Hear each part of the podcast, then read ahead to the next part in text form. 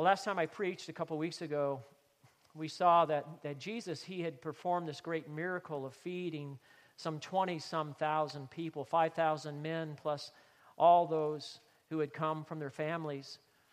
And in that miracle, there was just an amazing, I guess, pouring out of the Spirit of God. And, and so what happened is, is then Jesus told his disciples that they should get in a, in a boat and go across the Sea of Galilee. And of course, remember the story. Jesus then walks on the water, another amazing miracle. And then he calls or commands Peter, You walk on water. Peter does that. It's another amazing miracle.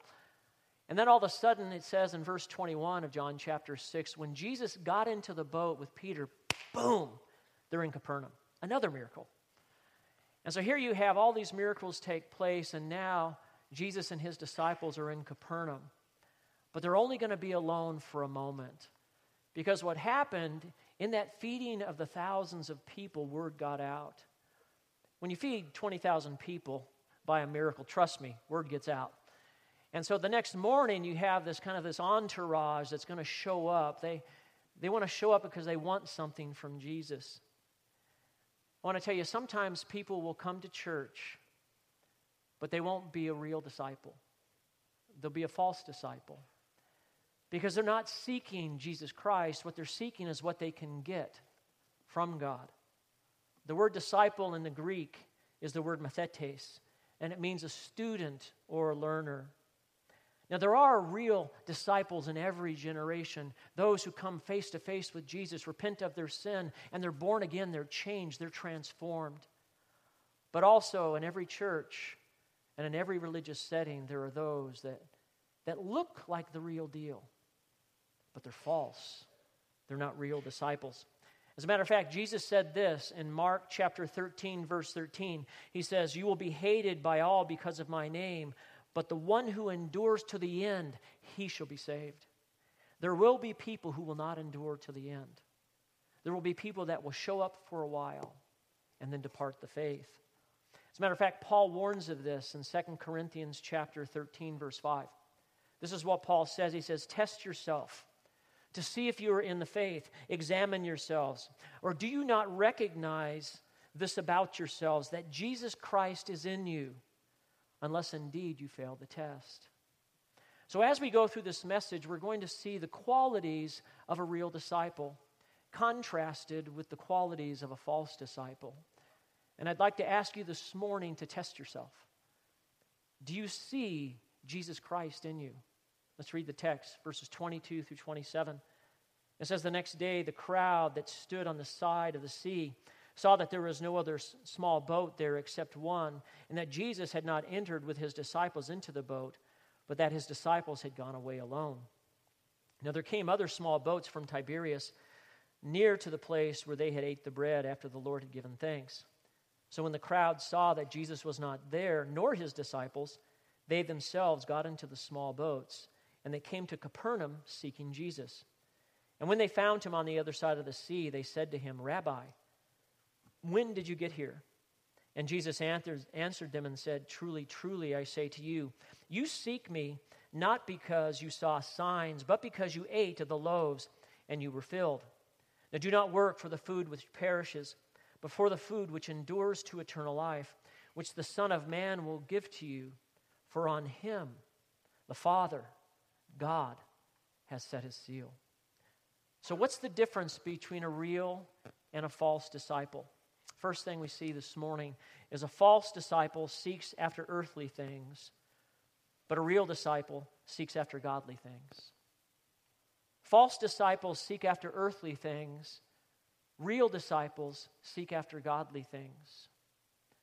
Now, see, some people come into the, to the Christian life because they're seeking God. They have a, a desire in them. You, you may say that they're drawn to Him. But others come for entertainment, for the stuff because their friends have shown up. Any number of reasons. You have this group here that are seeking Jesus. And in verses 22 through 25, they, they go back to where Jesus had been before, where he performed that miracle. And when they show up, he's not there. So they get into a bunch of boats and they go across the Sea of Galilee. Look at verses 24 and 25 again. It says, When the crowd saw that Jesus was not there, nor his disciples, they themselves got into the small boats, and they came into the Capernaum seeking Jesus. And when they found him on the other side of the sea, they said to him, Rabbi, when did you get here? So they come to Capernaum seeking Jesus, but they're really not, I think, so much seeking Jesus they want to get something from Jesus. And so there are a number of reasons why people begin to come to church. For some people, it is kind of like the latest show, the latest Christian band that's out there, the great, latest Christian thing that's happening, kind of the, the winds of doctrine that flow through the church, and people will show up for the latest and greatest. Some people are just following the crowd. Hey, the friends and family show, and so they come along too. And by the way, if you're brought here, we love it that you're here. And we want you here. But just because somebody comes to a church, it doesn't make them a real disciple of Jesus Christ.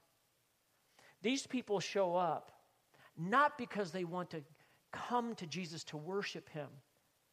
They're coming because they want something from him.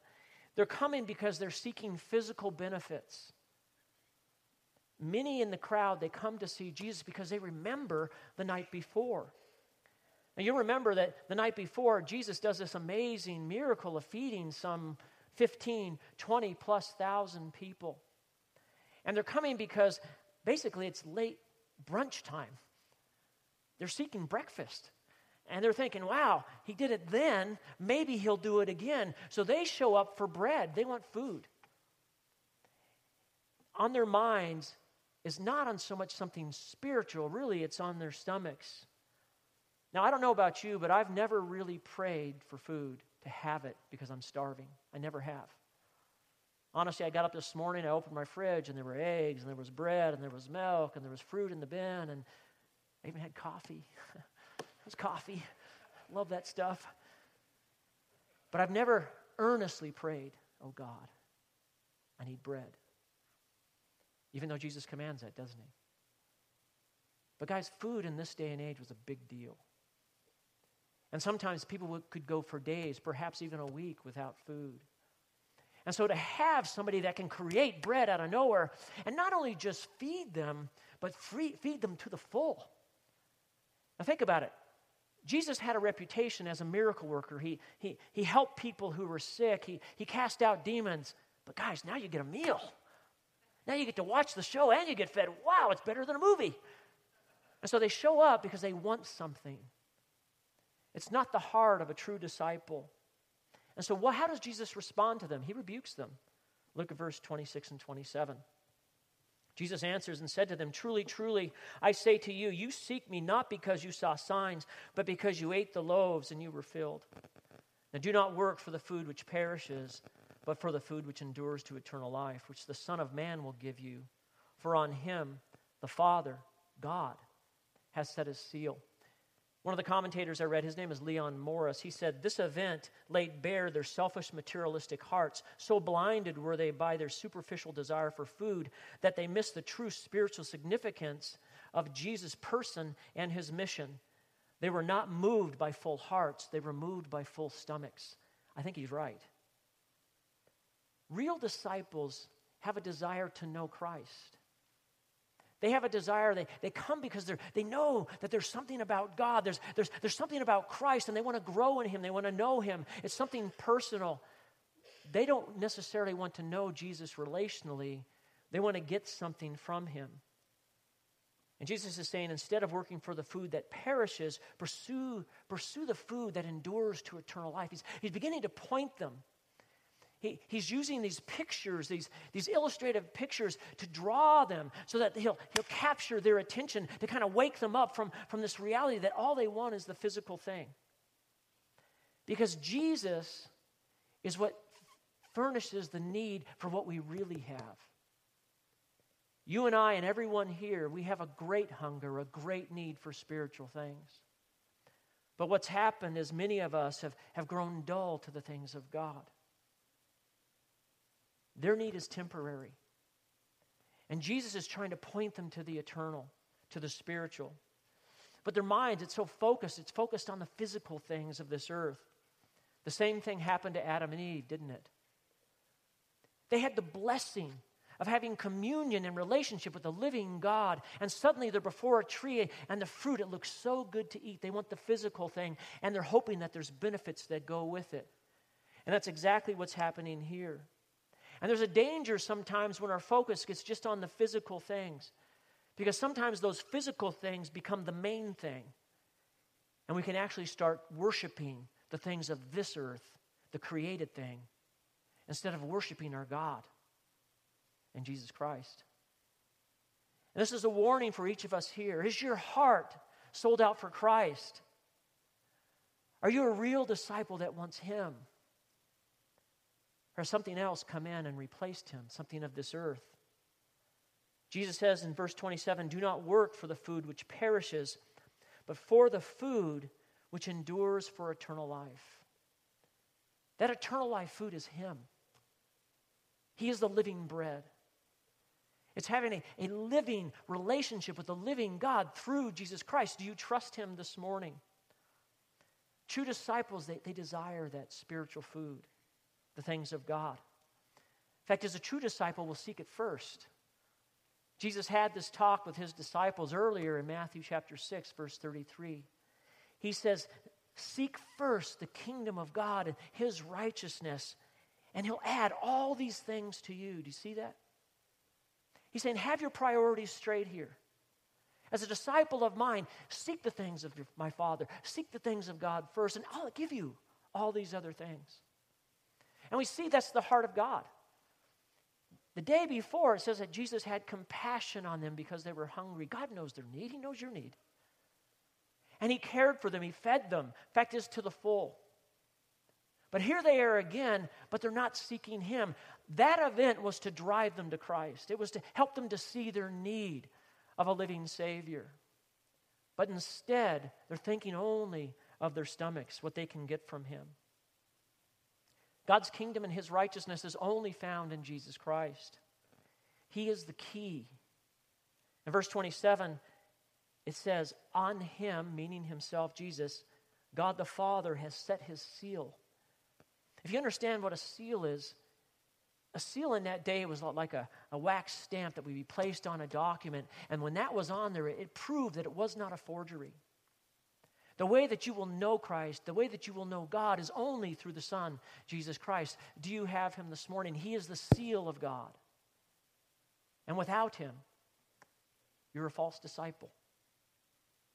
You know, this past July, Bono, the lead singer of U2, he was interviewed by Focus on the Family their president, Jim Daly, and they exchanged some thoughts and questions about music, about AIDS, but also about Jesus. Now, I don't know if Bono is a true believer in Christ, but the way he talked and the way that things that he said, it sounds like he may be.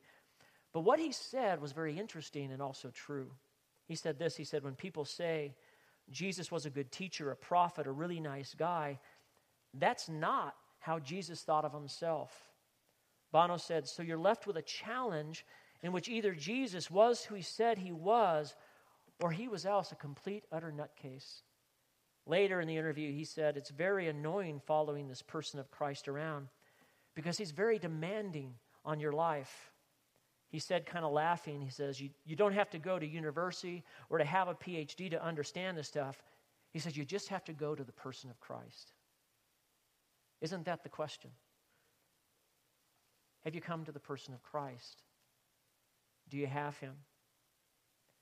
Because in him, in him, you'll find the food for your soul. False disciples seek after earthly things, but real disciples seek after godly things. There's a second thing we see. False disciples desire personal fulfillment, but real disciples find fulfillment in Christ. False disciples desire personal fulfillment, but real disciples find fulfillment in Christ. A lot of people come to God because they want material blessings, the things that God can give them.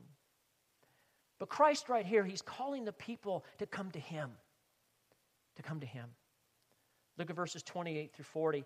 Therefore, they said to him, What shall we do that we may work the works of God? And Jesus answered and said to them, This is the work of God that you believe in him who he has sent. So they said to him, What then do you do for a sign so that we may see and believe? Believe you. What works do you perform? Our fathers ate manna in the wilderness, as it is written, He gave them bread out of heaven to eat. And Jesus said to them, Truly, truly, I say to you, it is not Moses who has given you bread out of heaven, but it is my Father who gives you the true bread out of heaven. For the bread of God is that which comes down out of heaven and gives life to the world. And they said to him, Lord, always give us this bread. And Jesus said to them, I am the bread of life.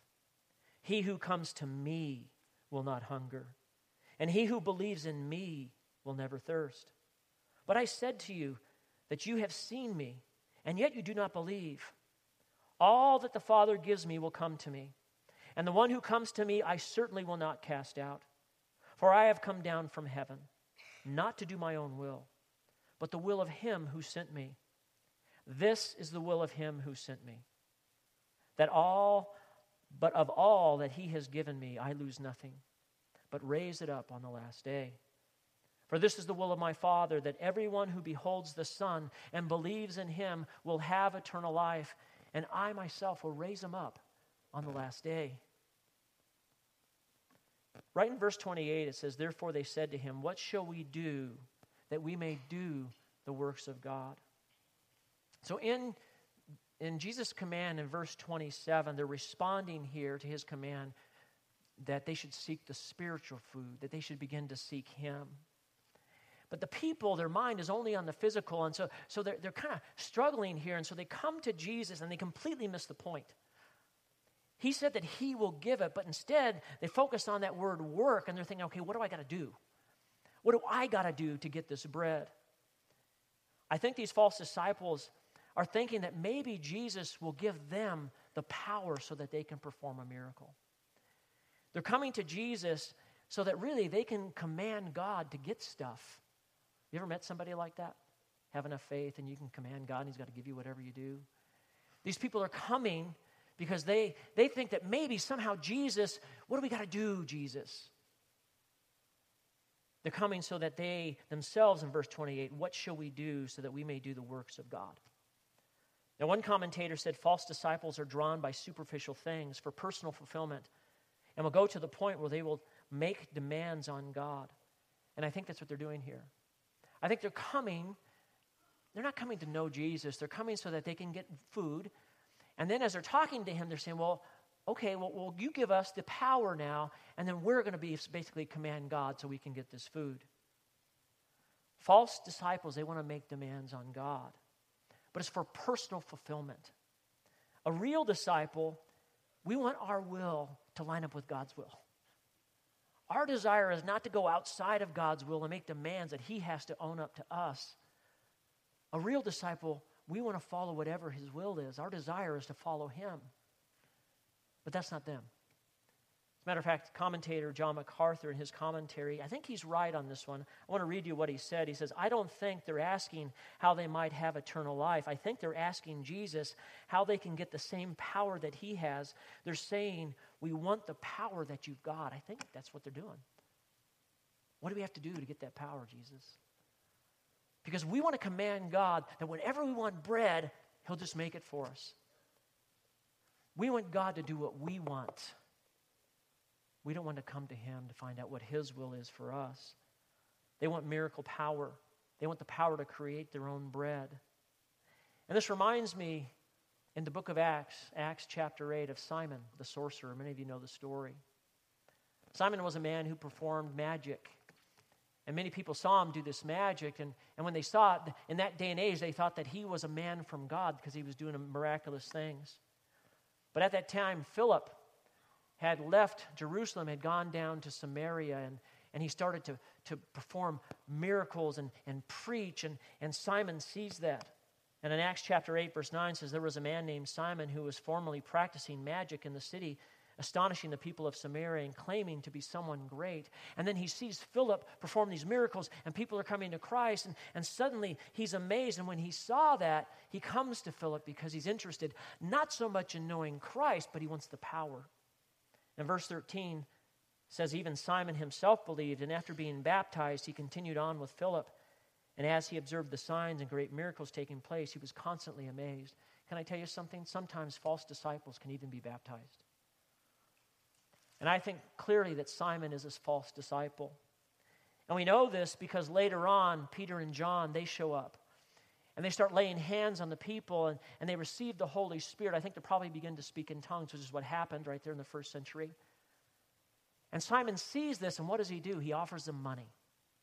He tries to buy the power of God for self gain, self fulfillment. Acts chapter 8, verse 18 when Simon saw the Spirit was bestowed through the laying on of hands of the apostles, he offered them money. And how I know he's a false disciple is because the way Peter reacts to him. Listen to Peter's words in Acts chapter 8, verses 20 and 21. Peter says, May your silver perish with you, because you thought you could obtain the gift of God with money. You have no part or portion in this matter, for your heart is not right with God. The person who's a real disciple, the person who's a true disciple, the person who's born again, their heart is right with God through Christ. The person who knows Christ won't perish with their money, they will have eternal life. Simon was a false disciple, and these people that are coming to Jesus, they're false disciples. They want to follow him as long as they can get stuff.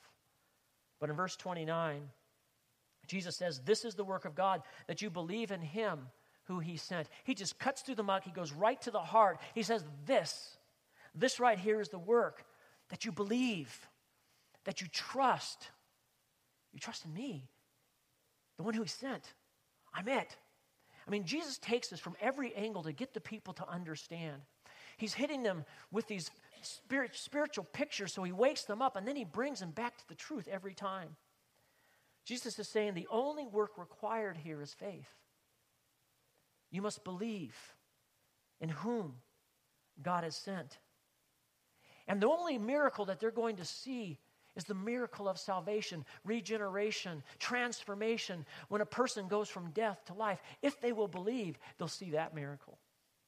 But the people, they don't understand. They still want the bread, they want the stuff. And in verses 30 and 31, they say to him, Yeah, well, what then do you do for a sign so that we may see and believe?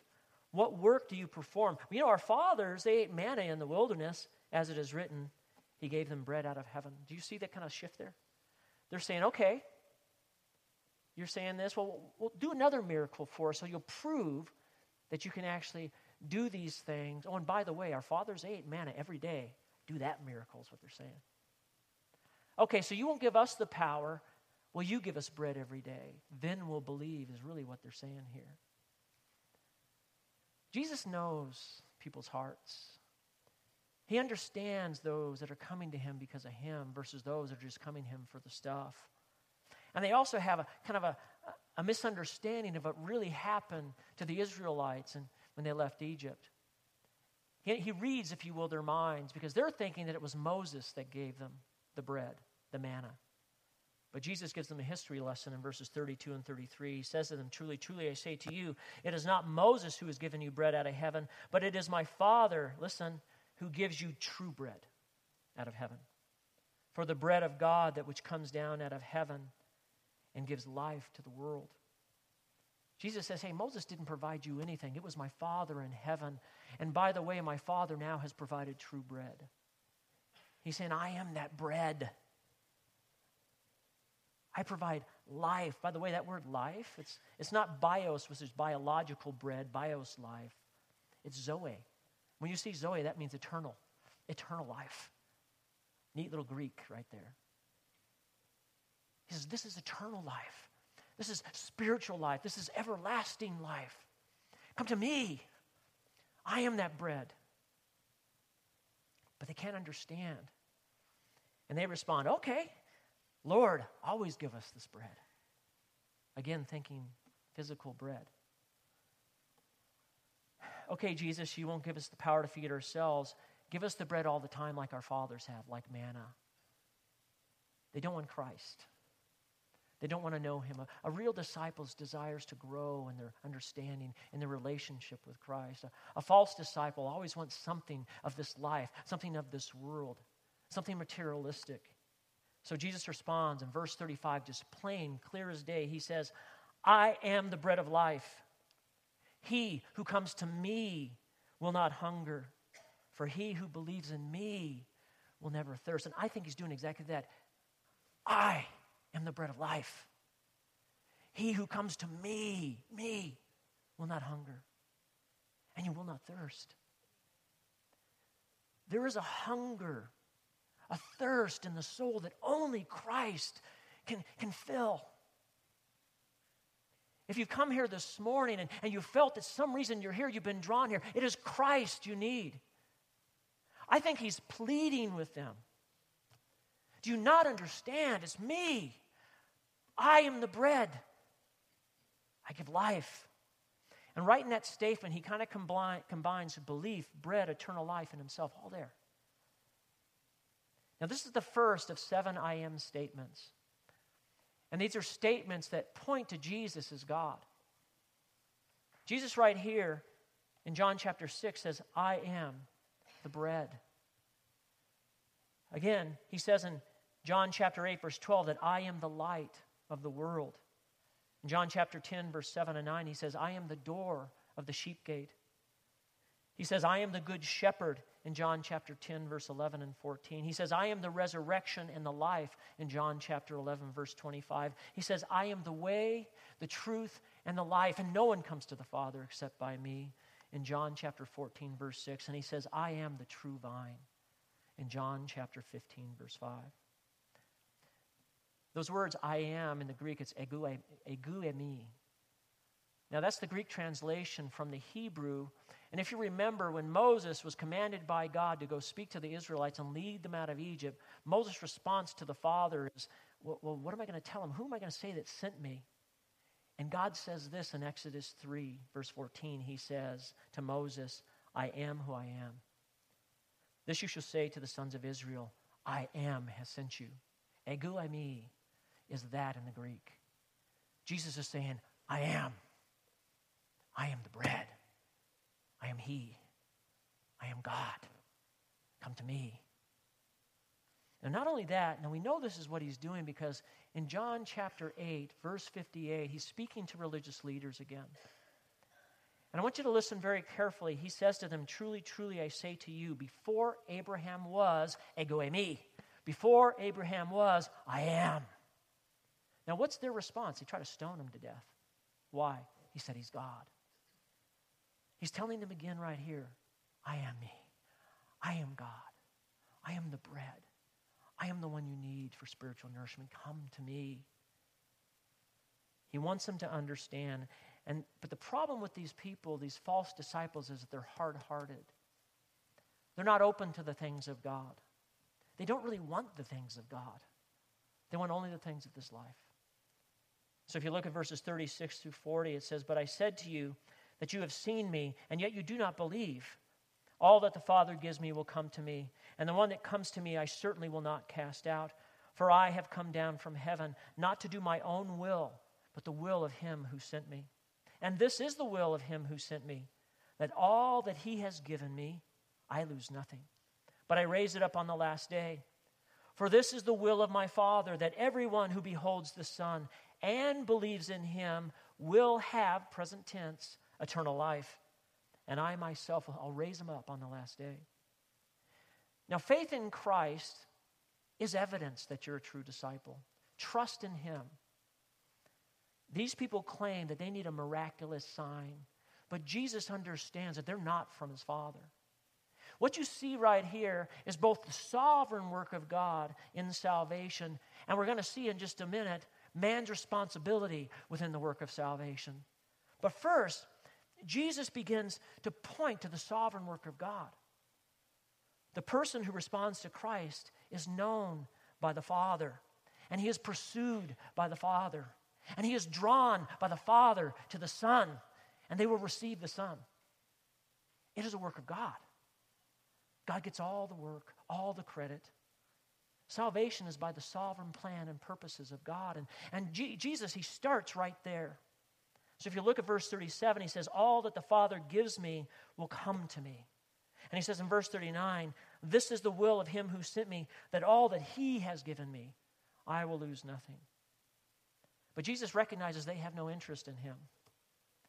They're not coming to Him for Him, they're coming to Him for bread.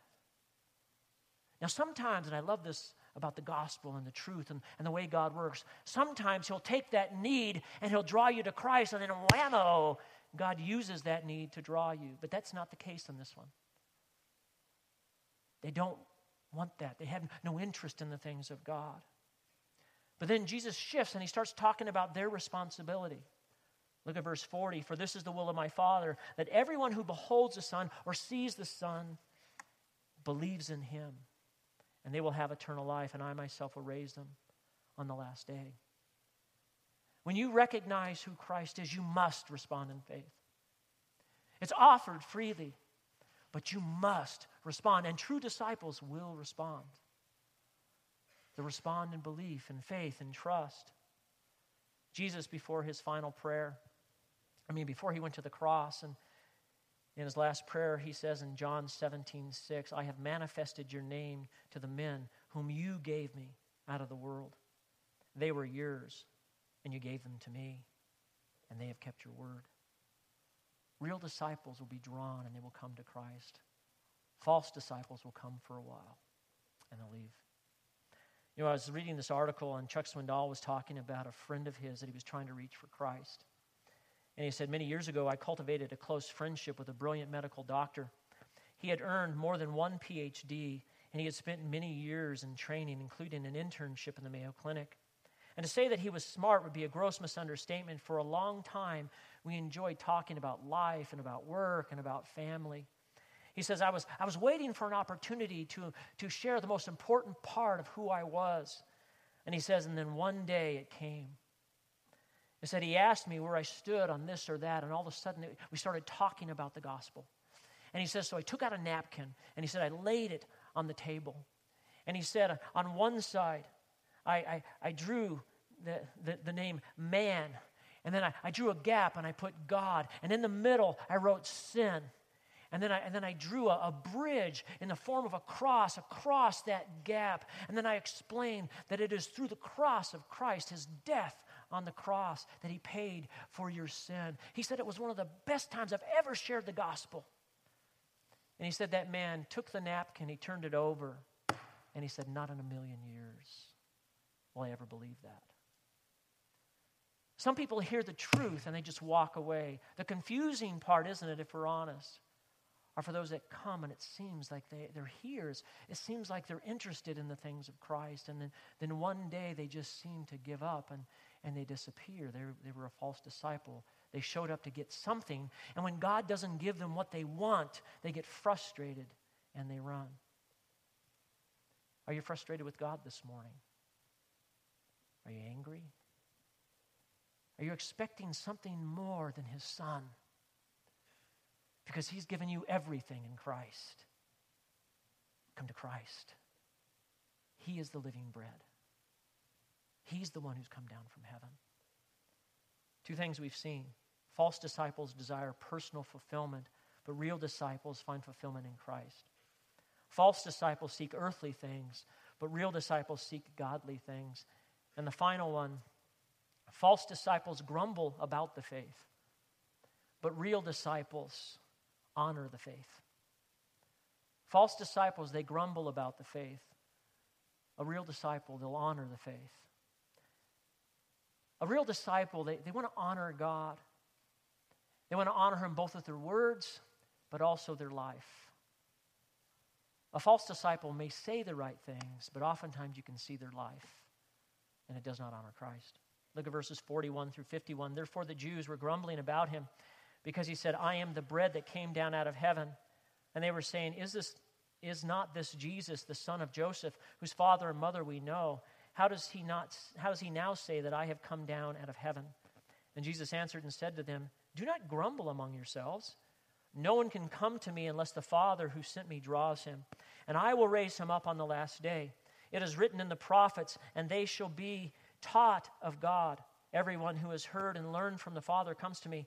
Not, in, not that anyone has seen the Father except the one who is from God. He has seen the Father.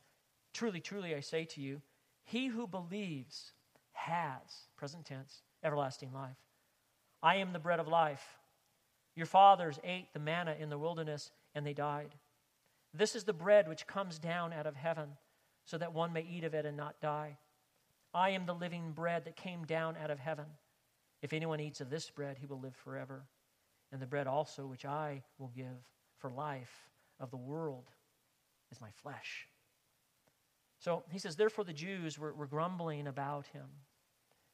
As soon as these Jews realize that they're not going to get breakfast, as soon as they realize that he's not going to give them the power, as soon as they realize they're not going to get really what they came for, they start complaining. That word grumbling, by the way, is gangaizo, and it means to be discontent. It means to complain.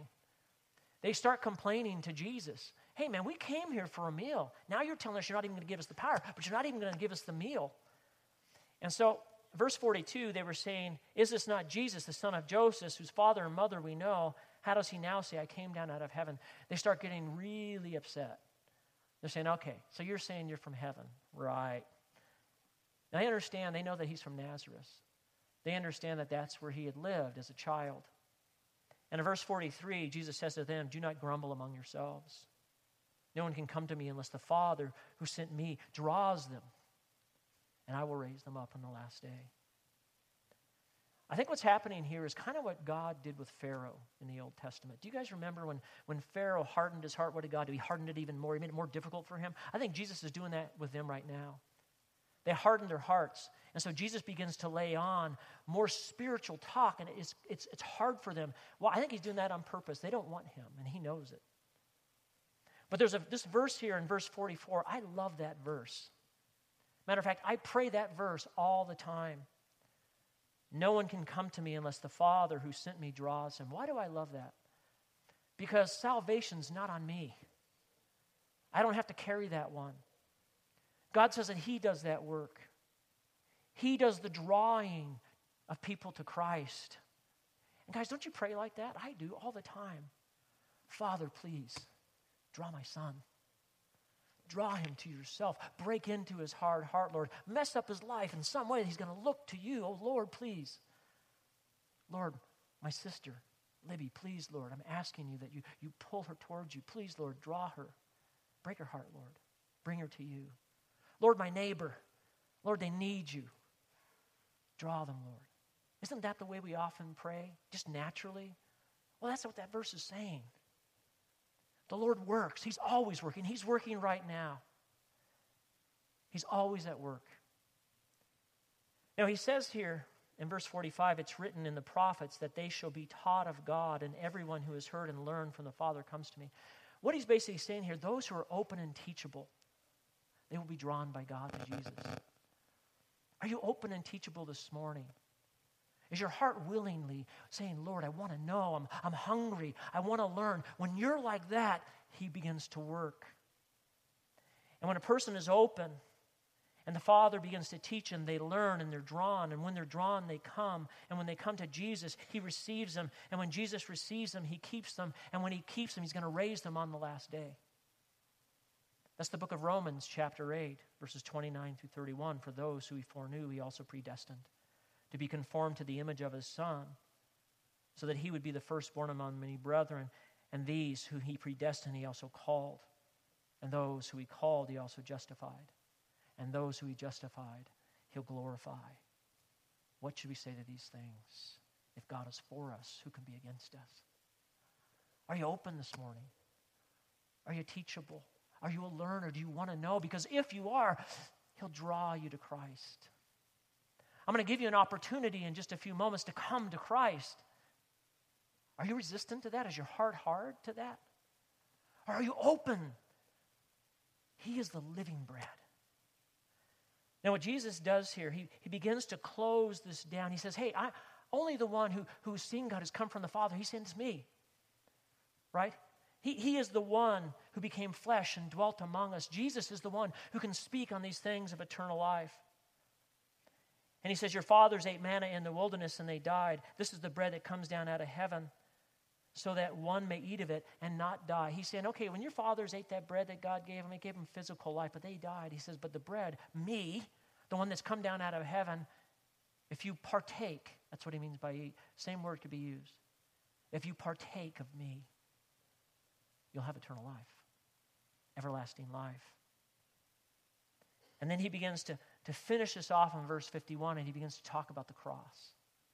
Look at verse 51. He says, I am the living bread that came down out of heaven. If anyone eats of this bread, if anyone partakes of me, he will live forever. And the bread also which I give for the life of the world, it is my flesh. Where did Jesus give his flesh, his body? On the cross. If you will trust in the finished work of Christ on the cross, his, his death for you, as it's personal. It's personal. You must partake yourself. Just because your parents believe does not mean that you're a true disciple. You must partake. He's calling them individually here to partake of him. He died on the cross for you, He died on the cross for me. Will you receive it? He's the bread that came from heaven. Let's pray. Father, I thank you for the Word of God. The truth is so clear here as Jesus speaks about himself as the true bread from heaven. Lord, I pray right now for all those that are here. I pray particularly for those, Lord, who've been doubting. I pray that today will settle the issue for them.